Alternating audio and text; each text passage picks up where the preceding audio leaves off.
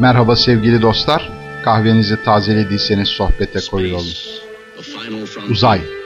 Değişik ve yeni dünyalar keşfetmek, yeni hayatlar ve uygarlıklar aramak ve daha önce hiç kimsenin gidemediği yerlere korkusuzca gitmek.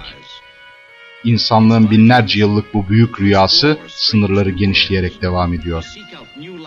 Bu tutkunun ifadesini bulduğu efsane bir diziden bahsetmek istiyoruz bu hafta sizlere.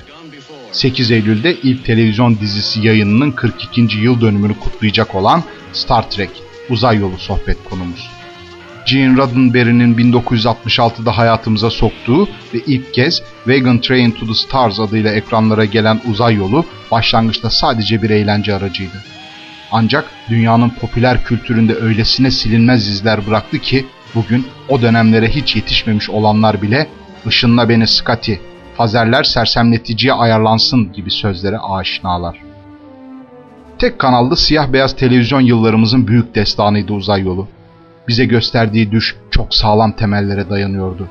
Evren düşüncesine, yaratıcılığa ve maceraya yani cazibesini kahraman ve tutarlı ikonik karakterlerinden, prensip sahibi ve dürüst ahlaklı insani düşünce hedeflerinden, düşün gücümüzü genişleten maceralarından alıyordu. Ama belki de asıl gücü o bitip tükenmez, yılmaz iyimserliğindeydi uzay yolunun. Görevleri sadece bu kadarla da kalmıyordu uzayın sınırlarını arayan bu gözü pek öncülerin. Evrendeki vahşi farklılıklara rağmen her seferinde insanlığın yürüyüşünün galip gelmesi bu yolla evrensel barış ve eşitlik mesajının verilmesi hedefleniyordu.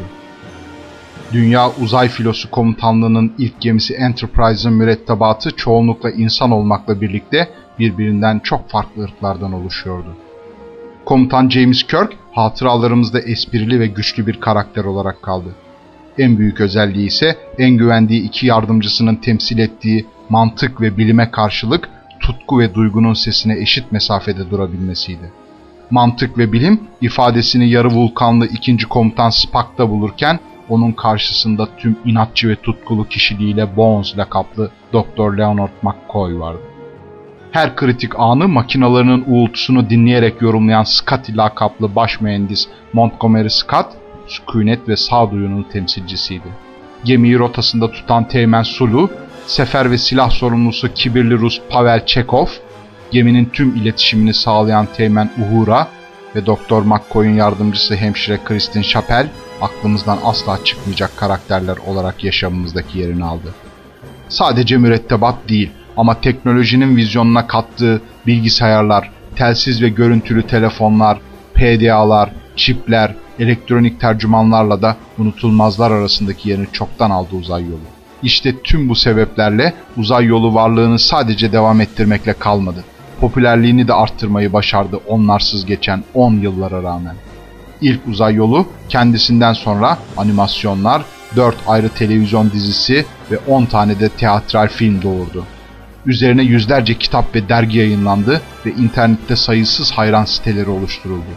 Uzay yolu objeleri dünyanın her yerinde hayranları tarafından sonsuz bir iştahla satın alınmaya devam ediyor.